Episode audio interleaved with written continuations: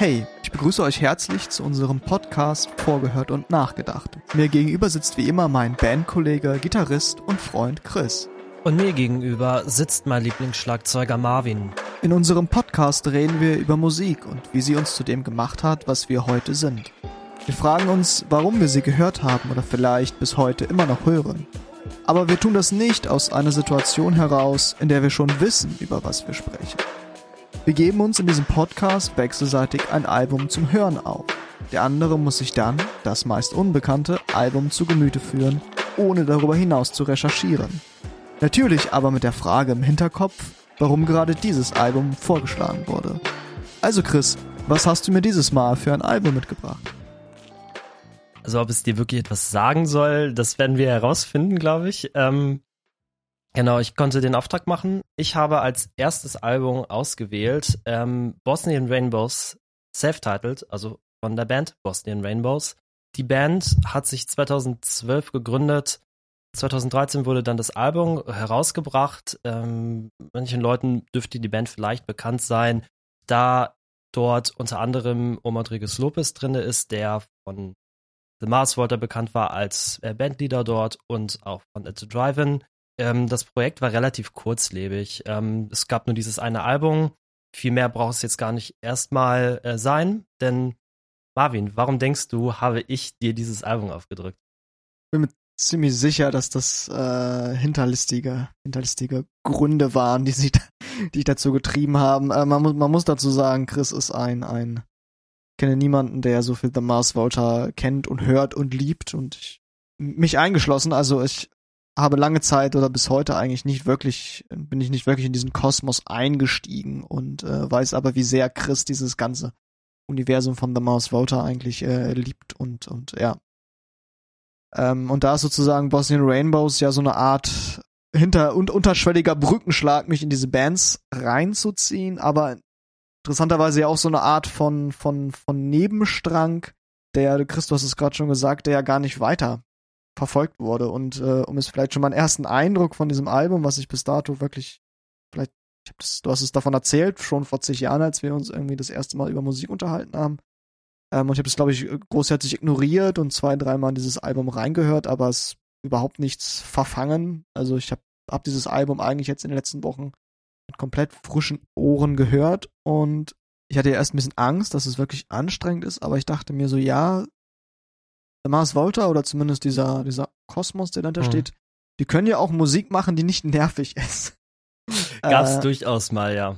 Und ähm, deswegen, und da habe ich dann sozusagen noch mehr gedacht, okay, vielleicht ist das so eine Art von smoother Einstieg in diese Musik oder auch in diese Art von Ästhetik auch, äh, von Gitarrenarbeit, ähm, die nicht so sehr ein direkt irgendwie in diese Abgründe von The Moss Volta treibt. Also das wäre so eine rein musikalische Beschreibung, was da, also warum du mir dieses Album aufgedrückt hast.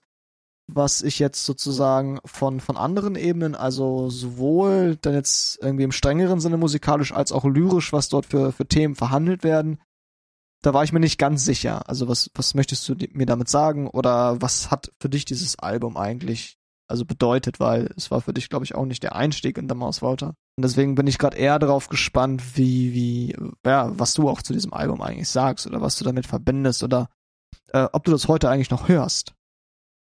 Du bist dem Ganzen, glaube ich, schon ganz gut auf der Spur. Ich glaube, das Album ist mir vor kurzem selber wieder ein bisschen ähm, in Erinnerung gerückt das lag daran, dass ich jetzt wieder mehr The Mars Volta gehört habe in der Tat und halt eben auch ähm, andere Soloprojekte von Omar Rodriguez Lopez. Und es gibt halt interessanterweise auch eine Menge Soloprojekte, die halt fast genau in der Besetzung von Boston Rainbows auch funktioniert haben. Also und da bin ich dann über diese paar Brücken wieder zurück zu Boston Rainbows bekommen und ich habe auch gedacht, ja, im Jahr 2013, als das rauskam, habe ich das Album doch sehr gefeiert. Und ich habe dann nochmal Revue passiert und gesehen, es war halt eins meiner Lieblingsalben in diesem Jahr und ähm, ich habe es halt nicht so viel gehört in den letzten Jahren. Dann habe ich mal wieder reingehört. Ich habe das Album jetzt eigentlich dann, als ich das vorgeschlagen habe, auch für mich selber als Chance gesehen, mich mit dem Album selber nochmal auseinanderzusetzen und zu überlegen, warum fand ich das eigentlich damals so geil. Und als ich dann mir mal meine Top 10 in diesem Jahr angeschaut habe, ist mir dann doch was aufgefallen, nämlich da gehe ich jetzt glaube ich so ein bisschen in der Geschichte zurück. Also The Mars Volta waren, es war so eine Band, die hat eigentlich die Brücke geschlagen zwischen der Punk-Zeit, die ich dann mit Bands oder dann ging es so langsam in die Post-Hardcore-Phase rein, als ich dann irgendwie von Bands wie Billy Talent dann gehört habe und ja, Metalcore-Bands und sowas. Und dann kam halt aber auch sowas dann wie At the Drive-In, von denen ich dann gehört habe, die dann auch einen Einfluss auf Billy Talent ausgeübt haben. Und gleichzeitig halt den Plattenschrank meines Vaters mit den 70er Pop-Platten. Und dann habe ich halt mitbekommen, ja, At the Drive-In, super Band, haben sich aber leider irgendwie vor sieben Jahren aufgelöst. Und dann habe ich halt gesehen, da gibt's ja diese super Nachfolgeband und das war halt eben The Mars Volta. Und dann hatte ich halt diese Phase gehabt, wo ich halt eben diese proggige Musik super abgefeiert habe. Aber irgendwie in der Zeit, wo dann Boston Rainbows war, zum Ende von The Mars Volta, die sich 2012 aufgelöst haben, da war ich schon wieder sehr stark eigentlich auf Richtung Indie unterwegs. Und das war halt auch die Zeit, wo wir das erste Mal angefangen haben, gemeinsam Musik zu machen, so dann das Jahr da drauf. Da habe ich halt auch viel so Bands wie Arcade Fire oder sowas gehört. Oder was halt auch in meinen Top Ten dann drin war, Bands wie Youth Lagoon oder Volcano Choir. Also Bands, die dann doch irgendwie in diesem Bereich sphärische Musik zu machen, Post-Punk im weitesten Sinne oder New Wave. Das waren Bands, die ich dann damals auch spannend fand. Und ich glaube, bei Boston Rainbows habe ich beide Dinge so ein bisschen zusammenfließen sehen. Ich habe gesehen, einerseits versuchen sie ein bisschen mehr auf den Punkt zu kommen. Das ist auch eigentlich genau das gewesen, was sie selber gemeint haben. Sie haben sich da auch selber bezogen auf ähm, Bands aus eben dieser Post-Punk New Wave Phase, Gleichzeitig war aber halt auch noch diese Weirdness drinne, die in The Mars Volta in der Essenz eben drinne ist. Man hatte die Gitarren, die dann manchmal einfach überhaupt nicht auf den Song geachtet haben, sondern einfach vor sich hin gejödelt haben. Aber man hat halt immer diese Struktur gehabt, die das dann durchaus zusammengehalten hat. Man hat eine Poppigkeit, die man aus The Mars Volta halt wirklich überhaupt kennt. Und das hat für mich halt irgendwie total Klick gemacht da war ich dann halt auf jeden Fall auch in der, ja, ein gutes Jahr, glaube ich, relativ begeistert davon, was ähm, diese Band da ähm, so zusammengezimmert hat. Und es war dann für mich so ein bisschen eine zweite, nochmal in, in einem Flammen, sag ich mal. Zweite Frühling mit äh, Oma Rodriguez Lopez. Aber also, wenn du es mit Abstand hörst, ähm, hast du das Gefühl, es ist gut gealtert für dich? Oder ist es auch, also hörst du es, hörst du es mittlerweile schon nostalgisch auch? Oder Hast du es eher neu entdeckt und hörst es jetzt mit anderen Ohren? Oder ist es eher so ein Zurückkommen zu irgendwie Wurzeln, wenn du sagst, das war auch so irgendwie, ja, stand auch für so eine gewisse Art von Musik, die dich irgendwie dann nochmal in eine gewisse Richtung gebracht hat? Wie, wie ging dir das beim erneuten Hören? Ich glaube, was mir halt dann nochmal deutlich aufgefallen ist, ist, dass man so ein bisschen so, ne, in der frisch verliebt Phase achtet man dann vielleicht auf so ein paar Probleme, die man ähm, mit dem Gegenüber hat, dann vielleicht nicht oder redet sie halt weg. Ich sehe Dinge in dem Album, die mir heute nicht mehr so gefallen. Ich habe auch das Gefühl, dass sich manche Songs manchmal irgendwie ein bisschen verlieren. Also ich finde das Album nicht mehr so gut wie damals, aber ich habe, glaube ich, mehr Respekt für das Album, weil ich halt merke, was das für eine Bedeutung eigentlich auch für die Musiker hatte oder MusikerInnen, die dann da mitgearbeitet haben. Und man merkt halt auch so ein bisschen, was eigentlich da auch dieser ähm, sozusagen, was, was dahinter stand, in gewisser Weise auch mal eine, eine intellektuelle Sackgasse, die sich da vielleicht manche Musiker da reingefahren haben, zu sagen, okay, jetzt einfach mal mit einer Band, mit einem Live-Approach, es wurde alles analog aufgenommen. Ähm, ich habe dann ein bisschen mich auch noch mit der Hintergrundgeschichte befasst. Ähm, genau, es wurde nur analoges Equipment verwendet und man hört halt auch bei manchen Songs, dass es halt auch live aufgenommen wurde. Es gibt dann zum Beispiel bei dem Song Turtleneck eine Stelle, wo das Solo losgeht und dann die Sängerin auf einmal ähm, anfangen will zu singen und dann merkt, ups, äh, ja. Das Solo geht ja erst richtig los. Fand ich auch richtig gut, die Stelle, in dem ich auch, so, Moment, was ist denn da passiert? Genau, und kurz vorher hustet sie auch ins Mikrofon und das ja. wurde halt auch nicht weggeschnitten. Und wenn man halt weiß, was für ein Perfektionist halt vorher halt auch Oma Lupes war, ist das halt auch irgendwie eine ganz spannende Sache gewesen. Und ich glaube, ich, also sozusagen der geschichtliche Aspekt ist da für mich jetzt irgendwie was Spannendes, weil ich weiß halt auch, Boston Rainbows war kurzlebig, aber danach sind halt auch irgendwie spannende Sachen rausgekommen. Also Ante Musk war dann halt noch mal straighter. Und ich glaube, da ist jetzt so das Ding, was ich merke, dass Boston Rainbows halt manchmal halt nicht so ganz die letzte Konsequenz ist. Also man merkt, dass es so eine Art Übergangsprojekt ist. Also du hast halt Songs, die schon stark in dieser, in dieser Eingängigkeit drinne sind und dann aber doch nochmal zerrissen werden. Also Turtleneck, den wir jetzt da gerade, den ich gerade schon mal angesprochen habe, der ruhig und idyllisch anfängt und dann in der Mitte halt komplett zerrissen wird und dann halt irgendwie versucht, wieder auf die Bremse zu treten und zurückzukommen.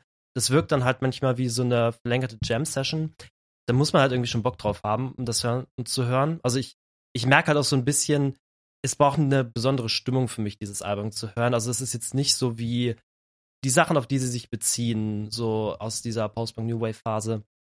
Das ist halt auch so, das sind Sachen, die man auch mal ruhig so nebenbei hören kann. Und dafür finde ich es dann halt meistens zu anstrengend, weil halt eben diese ähm, Weirdness, diese Proggigkeit mit drin ist.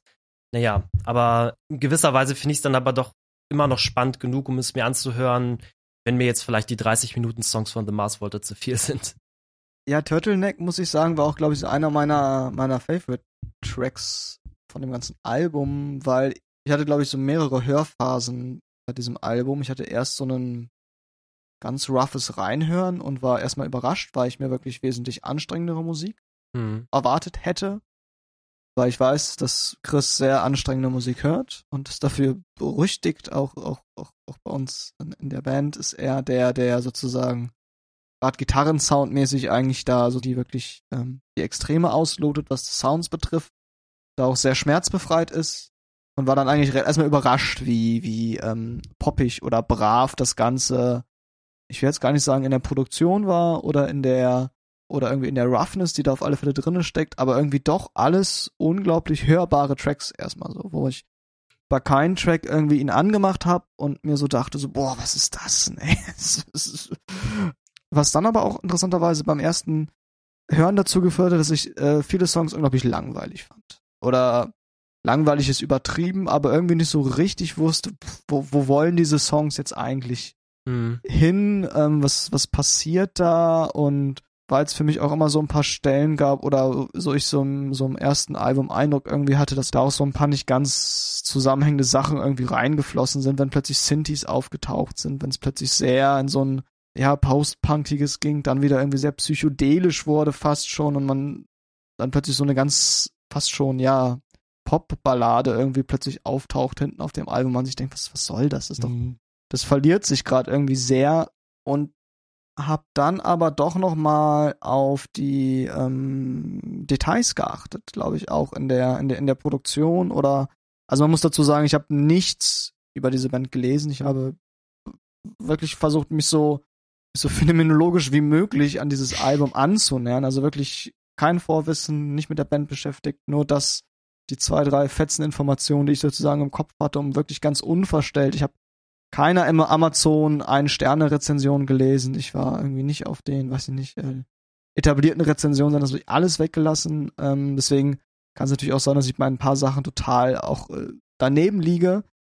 Aber ich hatte dann doch bei dem genaueren Hören das Gefühl, dass schon im Detail da teilweise spannende Sachen passieren und dass auch gitarrenmäßig teilweise sehr spannende Sachen passieren, aber die in meinen Augen oft angenehmerweise ganz weit hinten im Mix sind, was ich total skurril fand, wie man dann plötzlich irgendwo von hinten kommt so eine ganz leise Gitarre und es spielt so ein Kram, wo ich mir immer dachte, hey, das kennst du von Chris aus dem Proberaum, der spielt auch so ein Kram.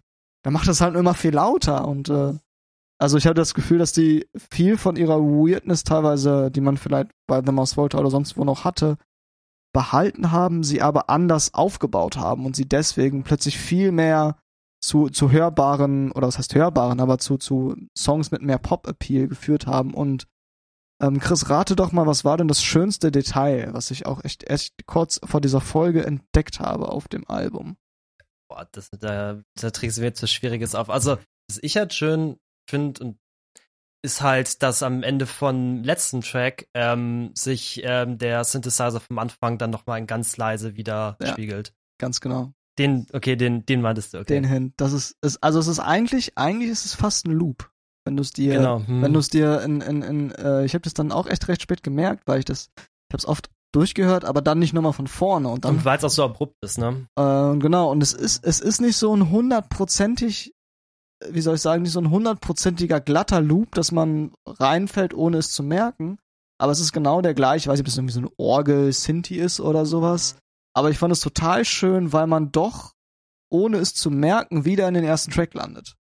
Also es hätte, hätte, wäre mir nicht aufgefallen, wenn es jetzt noch irgend so einen ähm, noch irgend so ein Nachklang wäre, aber nein, es war der erste Song. Und es war so, wow, krass, die haben mich gerade in so einen kleinen Loop reingeschleust. Und mhm. das sind mehrere Stellen, die mir da an dem Album aufgefallen sind, wo ich mir dachte, das ist schon ganz cool, was da gerade passiert, aber ja, das zieht sich nicht durch das ganze Album für mich, würde ich sagen, aber es macht mir zumindest das Album hat es mir doch so weit versüßt, dass ich es doch irgendwie nach, nach zwei, drei Durchgängen mehr dann irgendwie doch irgendwie seine, seine guten oder spannenden Seiten darin erkannt habe, glaube ich. Mich würde gerne mal interessieren, was du so in den Texten. Ich habe die, ich habe teilweise manche Texte waren für mich ein bisschen, wie soll ich sagen, ein bisschen offensichtlicher oder man konnte mehr ahnen, worum es ging, weil sie irgendwie sehr sprechend waren. Aber manche Texte waren auch für mich ein bisschen, ein bisschen kryptisch dunkel und ähm, was mir zum einen aufgefallen ist, ist eine Art Familienmotiv, was irgendwie sich durchzieht. Andererseits auch eine ganz oft, ganz oft tauchen Farben auf in den, in den Lyrics. Also von, von Red ist die Rede, von Blue, Black and White. Also irgendwie scheint irgendwie auch eine Farbwelt irgendwie ganz viel benutzt zu werden, um irgendwie was auszudrücken oder was in einen Text zu packen. Ich habe aber, ich hatte nicht ganz das Gefühl, dass es irgendwie ein, ein zusammenhängendes Ding ist, was durch das Album komplett durcherzählt wird, sondern dass es so ein paar aufgreifende Motive gibt, gerade auch irgendwie sozusagen Mutter-Vater-Ding, Verlust, aber ich konnte es nicht ganz greifbar machen. Aber ich habe auch überhaupt keinen kein Hintergrund, mhm. woher das sozusagen kommt und was da auch vielleicht einfach nur on the fly im Jam irgendwie einfach geschrieben wurde. Also zu den Lyrics, ich habe dann natürlich den Vorteil gehabt, dass ich mich auch ein bisschen durch Rezension lesen konnte, ich mir ein bisschen Kontext äh, lesen konnte. Allerdings so viel zu den Lyrics wurde ehrlich gesagt von Seiten der Sängerin ähm, Terry auch nicht gesagt. Also ich finde auch, die Lyrics sind keineswegs einheitlich. Ich habe auch das Gefühl, dass durchaus verschiedene lyrische Ansätze gefahren werden. Am stärksten fällt für mich das Song Torn Maps raus, der nämlich, nachdem viele Songs doch sehr kryptisch gehen und auch sehr viel ja auf Gefühlsebene gehen, das wirkt für mich fast politisch in dem Song. Ja, das ist für mich ganz klar, ist das eine postkoloniale Kritik. Genau. Und das geht dann mit der Musik, die dann, also ist auch der eingängigste Track, muss man, das wird, ja. da wirst du mir wahrscheinlich zustimmen. Hat für mich aber auch, auch nach dem zweiten und dreimaligen Hören echt gewonnen, der Track. Den fand ich echt griffig und gut. Ja, der, der wirkt halt irgendwie so ein bisschen wie so ein schneller, also früher Tame Impala Song irgendwie so mit ein bisschen schönen Drive. Also ich fand es, ich fand den super ansonsten, also ich habe jetzt so ein paar Motive. Ich habe, glaube ich, gar nicht mal, also das mit den Farben, ja klar, das ist offensichtlich für mich ja auch. Was ich jetzt halt irgendwie da versucht habe, noch so ein bisschen, also man hat halt ganz häufig diese Frage von Trauer, man hat Schamgefühl, also das Wort Shame kommt sehr häufig vor. Dann so bei manchen Songs wird es ein bisschen deutlicher, also zum Beispiel bei dem Song There I Fell in Love. Dieses Thema der Seelenverwandtschaft ist da ja auch sehr deutlich mit den Lyrics dargestellt. In Red hat man einen Trauerverarbeitungsprozess, wo die Phasen in diese Jahreszeiten gesteckt werden. Ähm, also manche Songs sind halt auch ein bisschen deutlicher. Ich habe halt das Gefühl, dass es so ein bisschen interne Prozesse sind, die sich abspielen, wenn es um zwischenmenschliche Beziehungen geht, so ganz allgemein, dass man das bis auf Tornmaps so ein bisschen darauf sozusagen subsumieren kann, wenn man halt so ganz allgemein bleiben will. Wird, wird dann halt aber auch sehr wild. Also es geht ja sehr weit auseinander. Interessanterweise finde ich weiß nicht, ob ich den lyrisch am stärksten finde, aber wo die Lyrics, finde ich, am stärksten mit der Musik beieinander stimmen, ist für mich beim Track I Cry For You, der in gewisser Weise von so einer, so einer, un, so einem unerfüllten Wunsch von Kontakt oder Nähe ausgeht und aber in gewisser Weise auch eine fast, oder so ein Verlust und in gewisser Weise aber fast manisch wird zum Ende hin und die Gitarren und Synthesizer am Ende aber halt auch komplett abdrehen. Und dieses Ende finde ich auch extrem stark musikalisch. Das ist für mich eine, eine, eine sehr starke Stelle im Album, wenn am Ende dann wirklich relativ straight hat auch einfach gesagt wird, okay, die Gitarren schrammeln jetzt und das machen sie halt gut. Und ähm, es gibt dann Intensität rein, die ich am Anfang des Tracks halt überhaupt nicht erwartet hätte.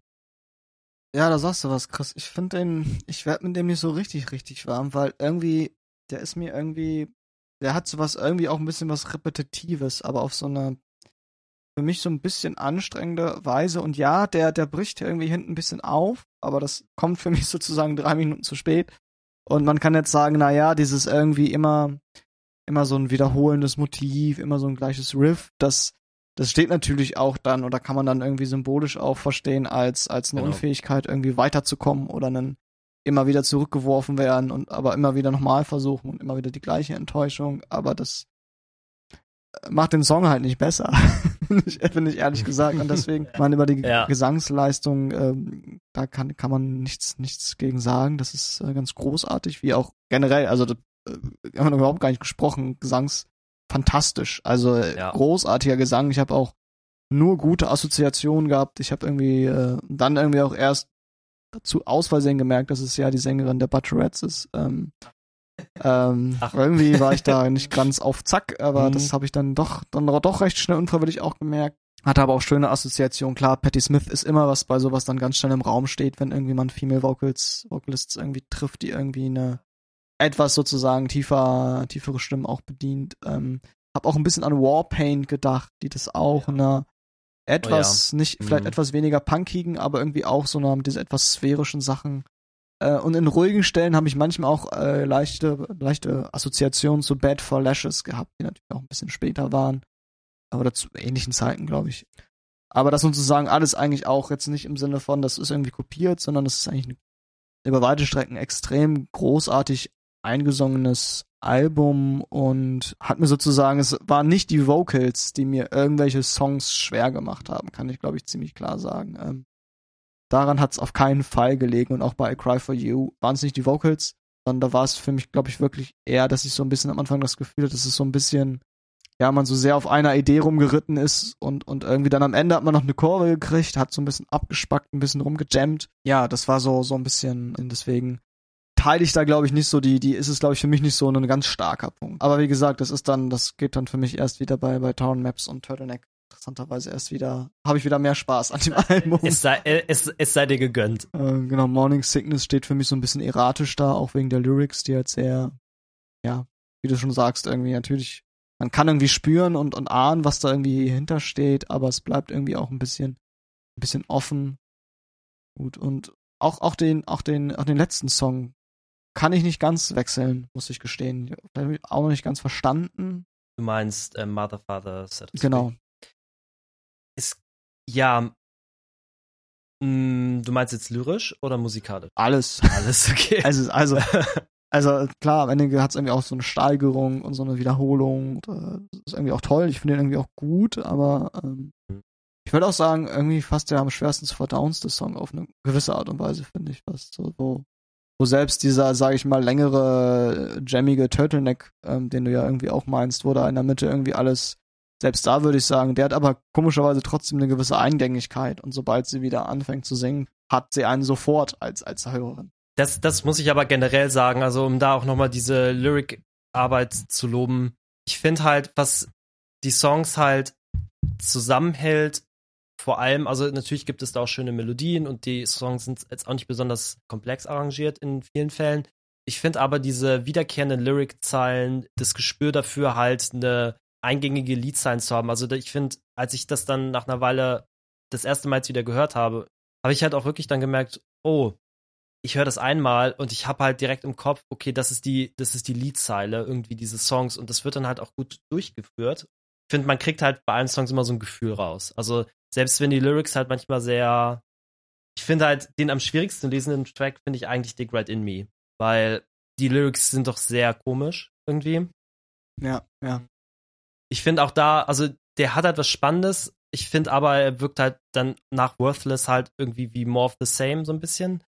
Wo Worthless halt einfach dann nochmal ein, ein Tucken besser ist. Ja, zu Mother, Father, Set Us Free. Also, ich finde, bei den Lyrics hat man halt am Ende dieses, oder hat man am Anfang, meine ich, eher dieses, diese Frage von psychological, also sind das psychische Probleme, erkennt sie das selber an? Also ich habe irgendwie da, da rausgelesen, so diese Frage, inwiefern man irgendwie psychische Probleme verdrängt und welche Auswirkungen das eigentlich auf Angehörige hat. Das ist irgendwie diese Frage, die ich da so drin gelesen habe. Dann hat auch wieder dieses Familienmotiv, also sozusagen, wie sich das, das belastet. Und dann ist halt dieses, ähm, dieses ähm, I choose to ignore thinking I was better off dead. Ist ja dann irgendwie dann so diese Zeile, die glaube ich finde, die ist dann halt auch sehr erdrückend irgendwie bei diesem letzten Song. Irgendwie die Auflösung finde ich ist halt nicht ganz so klar. Vor allem dann halt mit diesem abrupten Ab Abkappen und dann kommt halt das Intro wieder.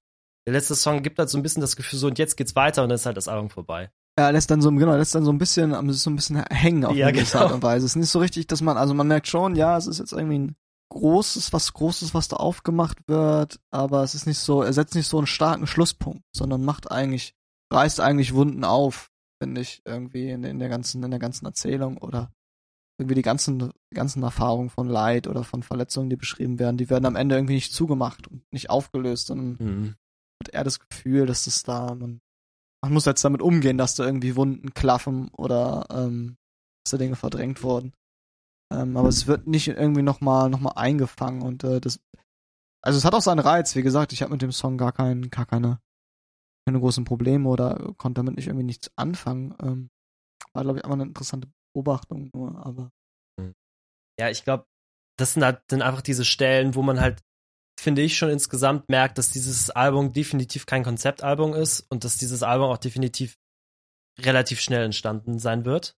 Ja. Und das, das merkt man halt auch, wenn man so ein bisschen in die Geschichte reinschaut, nämlich als The Mars Volta sich aufgelöst haben. Ähm, das war eigentlich, also nachdem das letzte The Mars Volta Album 2012 herausgekommen ist, hatte der ähm, Omar Trigos Lopez halt gesagt, okay, ähm, ich will mich jetzt auf dieses Projekt konzentrieren. Hat dann mehr oder weniger einfach selbst gesagt, na gut, jetzt ist The Mars Volta halt eben im Hiatus. Das fand der Sänger der Band nicht so geil, hat dann The Mars Volta aufgelöst. Ähm, also so kam dann der Clash zustande. Die Band hat dann aber halt kurz darauf, eigentlich hätte Omar Trigos Lopez Solo touren sollen mit seinem Projekt. Also er hat ja diverse Solo-Gruppierungen, mit denen er rumtourt, macht er immer. Und in diesem Jahr 2012 war das dann halt, hatte dann halt aber auch schon direkt diese Band zusammen gehabt und dann hat er halt gesagt, okay, vor jedem Konzert, eigentlich soll das hier Konzert um Rodriguez Lopez Group sein, aber das ist jetzt die Band Bosnian Rainbows und wir spielen hier als Band und wir haben diese Songs zusammengeschrieben. Das hat er dann halt so angekündigt, die, die, Tour war halt schon unter dem Namen gebucht und dann haben die halt eigentlich auch schon alle Songs des Albums gespielt. Also das war dann halt auch schon direkt da. Und dann haben sie das halt auch in den Cloud Hill Studios dann aufgenommen. Das war dann ihre Basis äh, für, die, für die Tour auch, die sie in Europa gemacht haben. In Hamburg ist das Studio. Also man merkt halt, finde ich, auch, dass dieses Album relativ schnell zustande gekommen ist. Interessanterweise spuken im Internet halt auch acht neue Tracks rum, die nie veröffentlicht worden sind. Ob daraus jemals noch was wird, weiß ich nicht, weil einer dieser Tracks halt auch bei den Le Bachelorette jetzt schon verwendet worden ist. Also da hat die Leichenfledderei anscheinend schon begonnen. Aber ich finde, man merkt das halt diesem Album an. Da ist halt sehr viel dabei, wo sie einfach mal ausprobiert haben. Es fließen halt, finde ich, an manchen Tracks diese Einflüsse, die aus den verschiedenen Projekten kommen. Die Anthony Parks und Niki Casper, die, die dann ein bisschen mehr diese elektronische Seite bedienen. Le Bachelorette eher dieses Art-Punk-Ding und Omontricus Lopez hat natürlich mit dieser Hintergrundgeschichte mit The Mars Volta, das fließt bei manchen Tracks halt sehr gut zusammen und da hat man auch schon das Gefühl, okay, hier sitzt es wie eine Eins. Manche Songs, die gehen dann aber schon stärker in die eine Richtung. Also Always on the Run ist zum Beispiel ein sehr straighter Song, wo eigentlich relativ wenig, wenig drin ist. Das könnte auch ein Le Bachelorette Song sein, zum Beispiel. Man hat andere Songs, wo halt dann die Synthes dann deutlich stärker übernehmen. Die fand ich fast am spannendsten, ehrlich gesagt. Also, wo es so ein bisschen wegging von so einem reinen, ja, von so einer klassischen Garage, Psychedelic, Mhm. Rock-Kombo, mehr zu wirklich Mut zu so Synthi, fast, fast schon 80s Anleihen zu haben. Die fand ich komischerweise fast am spannendsten oder hätte da noch am meisten Lust drauf, drauf gehabt zu gucken, wo das noch hingehen könnte.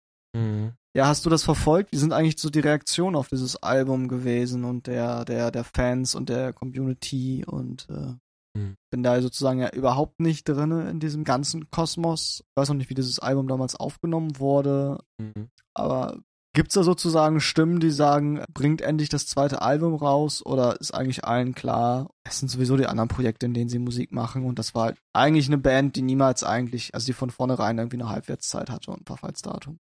Man muss halt sagen, in der Zeit waren, glaube ich, sehr viele Leute traurig darüber, dass The Mars Volta jetzt halt vorbei ist und diese Band stand halt einfach dafür. Da gab es halt Kommentare, die ich dann gelesen habe, die waren so von wegen, okay, und für so diesen, für so einen billigen Post-Punk-Abklatsch ist jetzt The Mars Volta flöten gegangen, so ein bisschen. Das war so Mhm. ungefähr der O-Ton. Während halt andere das halt so meinten, okay, das ist halt das Spannendste eigentlich seit der ersten The Mars Volta Platte, was irgendwie unter die Einfluss von Omar Rodriguez Lopez entstanden ist. Also da gab es halt schon sehr unterschiedliche Reaktionen drauf.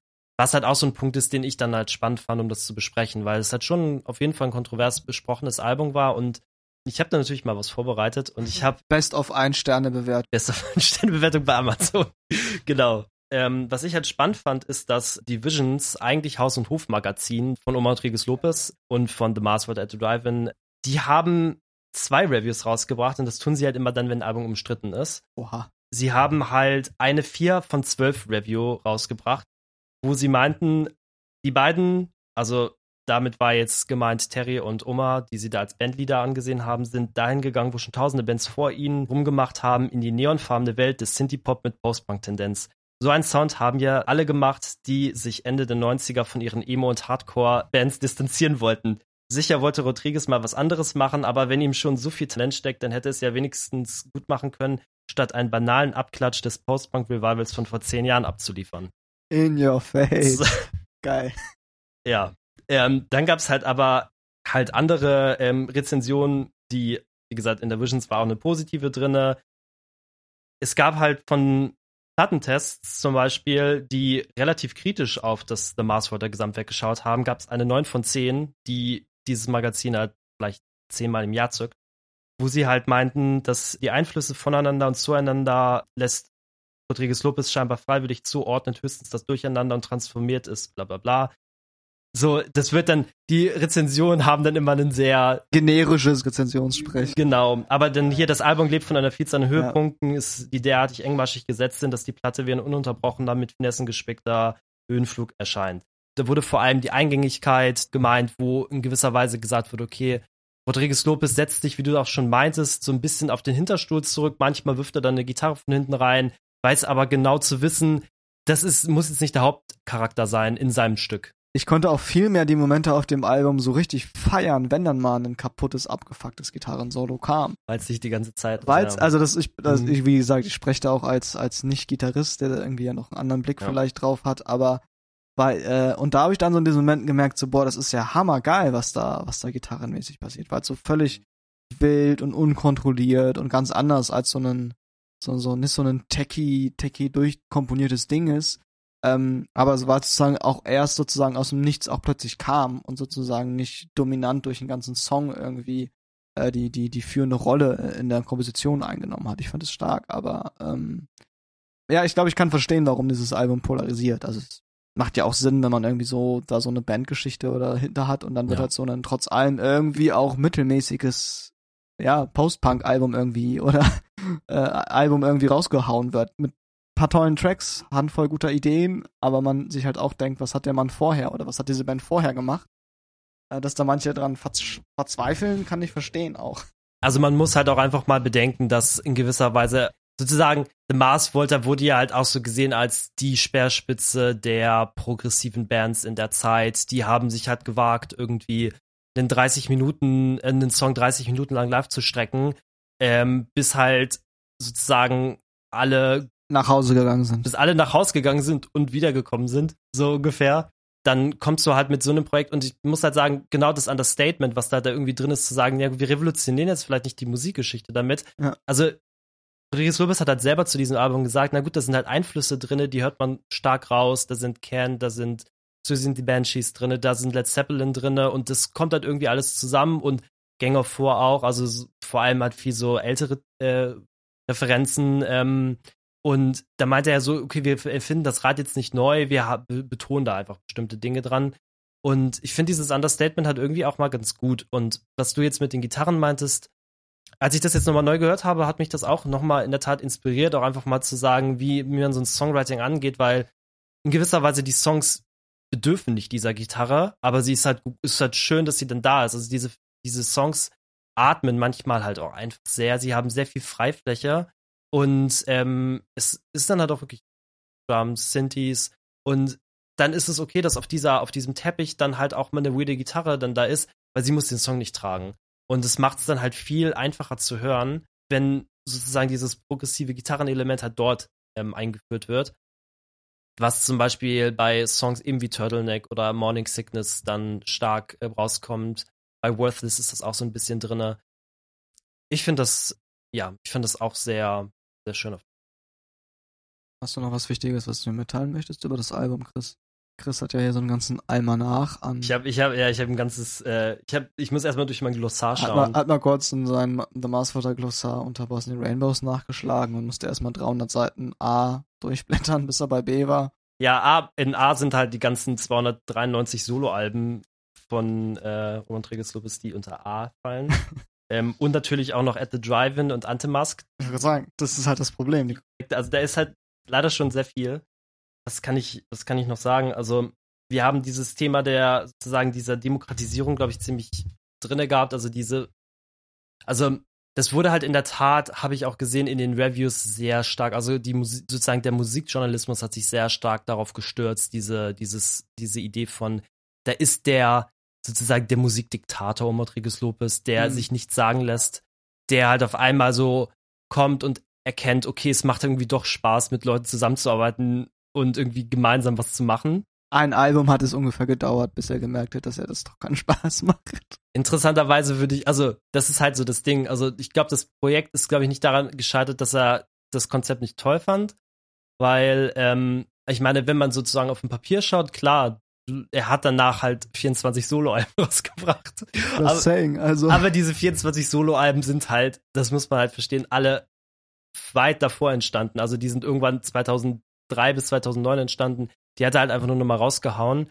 Und ähm, wenn man sieht, was er danach gemacht hat mit Antemask, war halt, er hat sich dann mit seinem alten Buddy Cedric von äh, The Mars Vault halt wieder zusammengerauft, hat sich dann halt im Flea geschnappt. Später gab es dann an den Drums auch noch Travis Barker und die haben halt, da gibt es übrigens auch ein zweites Album, was noch nie rausgekommen ist. Also das ist anscheinend so ein, so ein Grundprinzip bei ihm jetzt so, die Leute erstmal ein bisschen teasen und dann ein zweites Album schreiben, aber das dann nie rausbringen.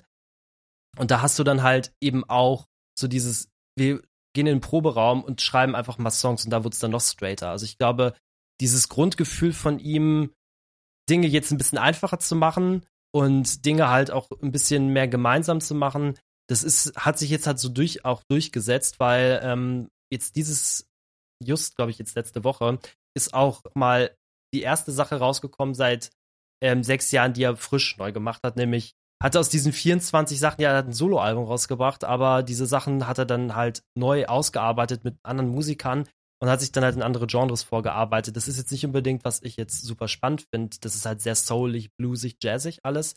Ähm, aber es ist halt null progressiv in dem Maße, wie man es halt sonst machen würde. Und es ist alles sehr songdienlich, was er macht. Also da gibt es Songs, wo, der wo das Klavier halt total in den Fokus steht oder der Gesang und er dann halt mit der Gitarre da einfach nur daneben sitzt und einfach den Rhythmus macht.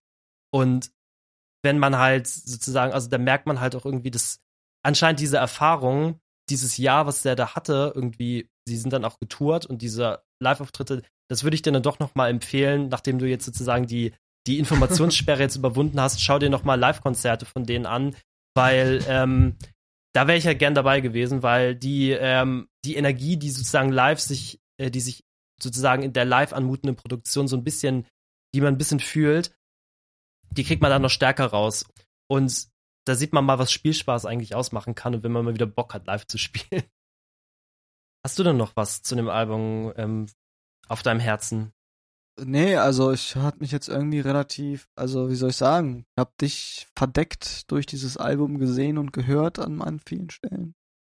Ähm, das Album selber habe ich dann irgendwie trotz allem für mich irgendwie erschlossen. Es war jetzt nicht so eine harte Nuss, die ist zu knacken galt, sondern ich habe dann irgendwie relativ gut dazu gefunden, habe mir irgendwie denken können, was ähm, ja oder also ich, ich ich wurde mit dem Album einfach relativ schnell warm, ohne größere Probleme zu haben und dementsprechend war es für mich jetzt nicht so ein als Gesamtkunstwerk jetzt nicht so ein mega schwieriges Album, wo einem alle sagen, ja, das musst du jetzt irgendwie 20 Mal hören, dann wirst du irgendwann verstehen, dass da irgendwie eine Fibonacci-Folge auf den Lyrics ist. Wow.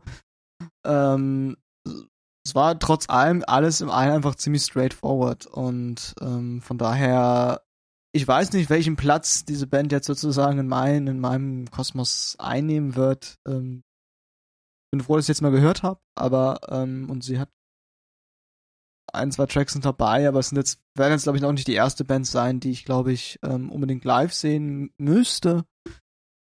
Oder ich, ich kann es wirklich ganz klar, klar sagen, das Album hat mich eigentlich an keiner Stelle wirklich, wirklich berührt in so einem tiefen Sinn. So, ich fand es irgendwie gut, das zu hören. Ich habe das irgendwie auch, ähm, fand ein paar Stellen irgendwie spannend, irgendwie schön. Auch die Lyrics beim Lesen so.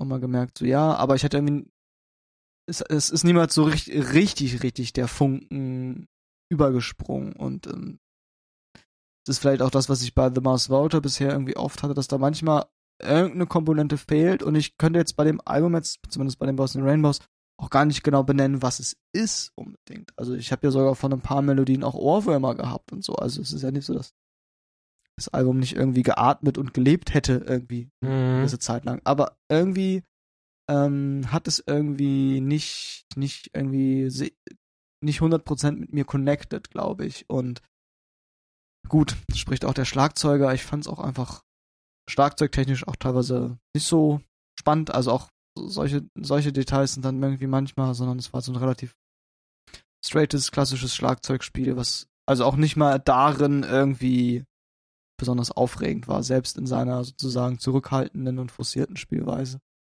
Und ja, deswegen ist es am Ende für mich, glaube ich, so ein irgendwie zwischen Psychedelic, Post-Punk-Album mit fantastischer Sängerin, die ich gerne in anderen Kontexten, aber ich mir auch nochmal anhören werde und möchte. Ähm, Album, was aber auch nicht, nicht glaube ich, mehr, wird. Oder ich weiß nicht, ob es für mich noch ein, ein Grower ist, sagen wir mal so. Ich glaube, ich habe es für mich ausgehört jetzt. So, ich glaube, ich kann aus diesem Album nicht, auch von dem, was du mir jetzt erzählt hast, äh, nicht mehr raushören, als ich da jetzt schon gehört habe und was ich gut finde. Aber ich glaube, ich werde das nicht in fünf Jahren ausbuddeln und neu entdecken oder irgendwie völlig neue Facetten irgendwie daran finden, weil es dann doch nicht so nicht so irgendwie so tief irgendwie für mich irgendwie was was was ausgelöst hat oder irgendwas gemacht hat mit mir oder auch selber einfach eigentlich den Anspruch hat irgendwie so tief schürfend jetzt als Album zu sein, glaube ich. Mein mein mein Fazit, glaube ich, was ich drunter schreiben würde. Also spannend, gute Lücke, vielleicht doch der erste der erste Fuß in Richtung Mars Volta, die ja trotz allem auf meiner To-Do-Liste stehen aber jetzt dann doch nicht der ganz große Wurf und vielleicht eben auch, auch einer der Gründe, weshalb man dann doch andere Wege ge genommen hat, weil es eben auch eine Band aus einer Situation heraus äh, ist, die so aus einer bestimmten Situation heraus entstanden ist und weniger eine Band, die aus, aus einer gewachsenen, langen, zusammen erlebten musikalischen Leidenschaft irgendwie äh, geworden ist oder so. Ja. Hm. Ich glaube, dieses aus einer Situation heraus und Brücke, ich glaube, das sind auch gute Stichworte, die ich, glaube ich, allgemein an das Album als Maßstab gelten lassen würde oder auch als Maßstab nehmen würde und was ich aber auch für mich selber sehen würde. Ich finde, das Album hat für mich eine Bedeutung eben als einen gewissen Brückenschlag gewesen, um vielleicht auch sozusagen langsam mich damit abzufinden, dass das mit The Mars Volta vorbei ist ähm, aber halt auch, um selber mich irgendwie für mich eigentlich herauszufinden, auch was für Musik ich spannend finde und machen möchte, weil was ich halt auch irgendwie spannend an dem Album halt fand, auch wenn es halt, ich fand, es war halt, wie gesagt, nicht das Ende des Weges. Ich sehe halt auch, dass dieses Album nicht der große Wurf ist. Ich sehe, dass dieses Album gewisse Schwächen hat, Songwriter, also das ist, es wäre halt spannend gewesen zu gucken, was diese Band noch hätte sein können oder noch hätte werden können. Ähm, das wird man wahrscheinlich nie sehen. Ich kann mir aber sehr gut vorstellen, dass das, was in dieser Band hätte passieren können, in einer irgendwann stattfindenden The Mars Water Reunion, ähm, sich vielleicht darstellen wird. Ähm, Klopf auf Holz. Ne, die haben schon gesagt, dass die jetzt wieder an neuem Zeug arbeiten und dass es ähm, auf jeden Fall irgendwann anstehen wird, aber also ist jetzt auch nicht so, als würde ich da sehnsüchtig drauf warten. Ähm, Doch. ich muss mich ja noch durch mindestens 30 weitere Soloalben von Omontrigus Lopez durchhören. Ähm, nee, grundsätzlich ähm, sehe ich, wie gesagt, für mich selber ist es eine musikalische Brücke gewesen. Ich finde, ähm, für die Musiker, MusikerInnen, die da beteiligt waren, ist das auch eine Brücke gewesen, um irgendwie zu gucken, wie wollen sie weitermachen. Ähm, das hatte ich ja auch gerade schon beschrieben. Und ich muss halt für mich auch sagen, dass, wenn ich das jetzt heute höre, diese Band hat für mich jetzt nicht irgendwie so Gänsehautmomente verursacht oder für mich irgendwie so ganz, irgendwie mich ganz tief trifft. Ich merke halt aber, dass die sozusagen mich auf einer, die, die Songs regen für mich halt immer wieder ein gewisses Interesse und das hattest du ja auch am Anfang schon erwähnt, dass sie immer wieder dann doch wieder so diesen Aspekt drinne haben und es ist irgendwie, glaube ich, so für mich eher so ein bisschen da ist sozusagen ein Pfad markiert worden, auf dem ich irgendwie als Musiker auch selber spannend finde, irgendwann mal weiterzugehen, sozusagen. Man hat relativ straighte Musik, die halt aber sozusagen so ein bisschen dieses, das so ein bisschen zerschießt an manchen Stellen, aber halt diesen, das, das hinzubekommen, halt Emotionalität zu haben, das vielleicht noch ein bisschen stärker rauszuarbeiten, aber halt eben straight zu sein und halt ein bisschen mehr zu dosieren, auch in der, wie präsent das ist, wie du Progressivität in den Song einarbeitest. Also für mich einfach nochmal so einen anderen Blick darauf, wie kriegst du einen Song progressiv. Und von daher würde ich einfach sagen, ist dieses Album in erster Linie interessant. Also Prädikat sozusagen hörenswert, interessant. Ich finde es auch gut, aber ich finde halt nicht, dass es irgendwie für mich ein All-Time-Favorite ist. Aber ich finde halt auch, wie du meintest, es ist halt das auch, es ist halt auch eine Brücke zu dem Material, was bei The Mars Water passiert, weil, ähm, oder halt bei Konsorten, sozusagen bei anderen Projekten davon, weil eben die Art, finde ich, wie da, wie die, da Gitarre gespielt wird, eben dann nicht irgendwie das gleiche ist wie, weiß ich nicht, bei den ganzen Gent-Bands oder Math-Bands, die du heute hast, wo dann halt irgendwie da halt krasser Gitarrenscheiß gespielt wird, sondern du hast halt dann eher so diese, ähm, dann sehr effektzerstückelte ähm, Soundsphären, ja, dissonante Riffs. Und das ist halt irgendwie, glaube ich, wenn du dann halt über diesen, wenn man irgendwas mit Post-Punk, New Wave Musik anfangen kann, das sich anhört und dann halt vielleicht weitermacht und dann halt eben vielleicht die The Mars Water Diskografie sich rückwärts anhört, dann ähm, bis auf die Delaus, die kann man sich immer anhören, aber sozusagen dann kriegt man da vielleicht so einen Fuß rein und ist halt nicht sofort erschlagen von dem Ganzen. Hat das Album dein Leben verändert, als du es damals gehört hast? Ähm, es hat mein Leben nicht verändert. Es hat mein Leben nicht verändert, aber es hat mein Leben bereichert. Ah, vielleicht, vielleicht äh, letzte, letzte Frage von mir. War es vielleicht sowas wie ein, ein Traueralbum? Hat es dir sozusagen Trauer erleichtert, dass jetzt Mars Volta nicht mehr Musik machen und dass es durch ist? Ja, ich würde sagen, in gewisser Weise, in gewisser Weise das schon. Ich würde jetzt aber nicht sagen, dass ich groß traurig darüber war. Also ich bin jetzt musikalisches Trostpflaster, so würde ich es mal nennen. Also ich bin, es, als The Mars Volta sich aufgelöst haben, war es so für mich halt so, ja, okay, ist schade, aber es gibt natürlich auch Millionen weitere Bands. Also es geht halt ja nicht die Welt unter, wenn eine Band sich auflöst, weil immer halt auch andere dann an dieser Stelle weitermachen werden wie gesagt, ich glaube, für mich war das halt vor allem dieses Album, was mir halt zeigt, wie eigentlich das, was ich am Indie spannend oder was ich am Postpunk New Wave an dieser ganzen Musik, die dann derzeit auch bekannter geworden ist, Dive wäre nochmal eine andere Referenz, die dann nochmal ein bisschen später kam, ähm, oder wie du auch schon meintest, Warpaint und so.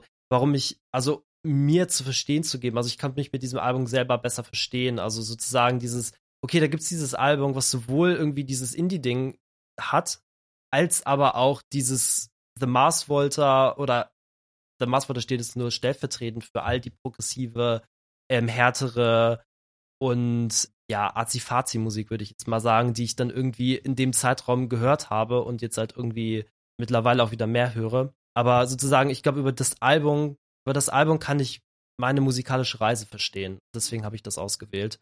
Und halt, weil ich denke, dass ich dich darüber doch nochmal zu The Mars Volta bekomme.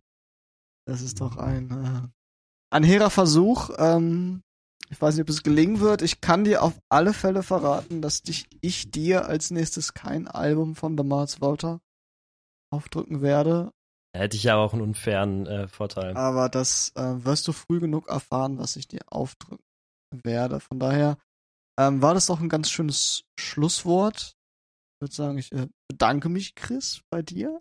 Ich bedanke mich bei dir, Marvin. Für das für das schöne Gespräch, das mir zumindest ein paar Sachen deutlicher nochmal gemacht hat, klar gemacht hat. Ähm, und ähm, ich kann ja vielleicht zumindest schon mal so viel verraten, dass was ich dir aufdrücken werde, wird vermutlich ein bisschen weiter noch in die Vergangenheit reisen. Also ich glaube, wir werden nicht äh, bei den anfangenden 2010er stehen bleiben, die doch musikalisch ja auch schon sehr viel man schon sehr viel ausgelotet und überwunden hat und auch selber schon, glaube ich, in dem eigenen Hören ganz schön viel durch hat, sondern ich werde vermutlich dir etwas aufdrücken, was etwas früher zuschlägt. Also irgendwann davon werden wir aber in unserer nächsten Folge äh, berichten und hören. Und bis dahin, ähm, vielen Dank fürs Zuhören. Ich hoffe, ihr hattet Spaß, habt irgendwie äh, ein paar Sachen mitnehmen können, äh, irgendwie was mitnehmen, mit, mithören können.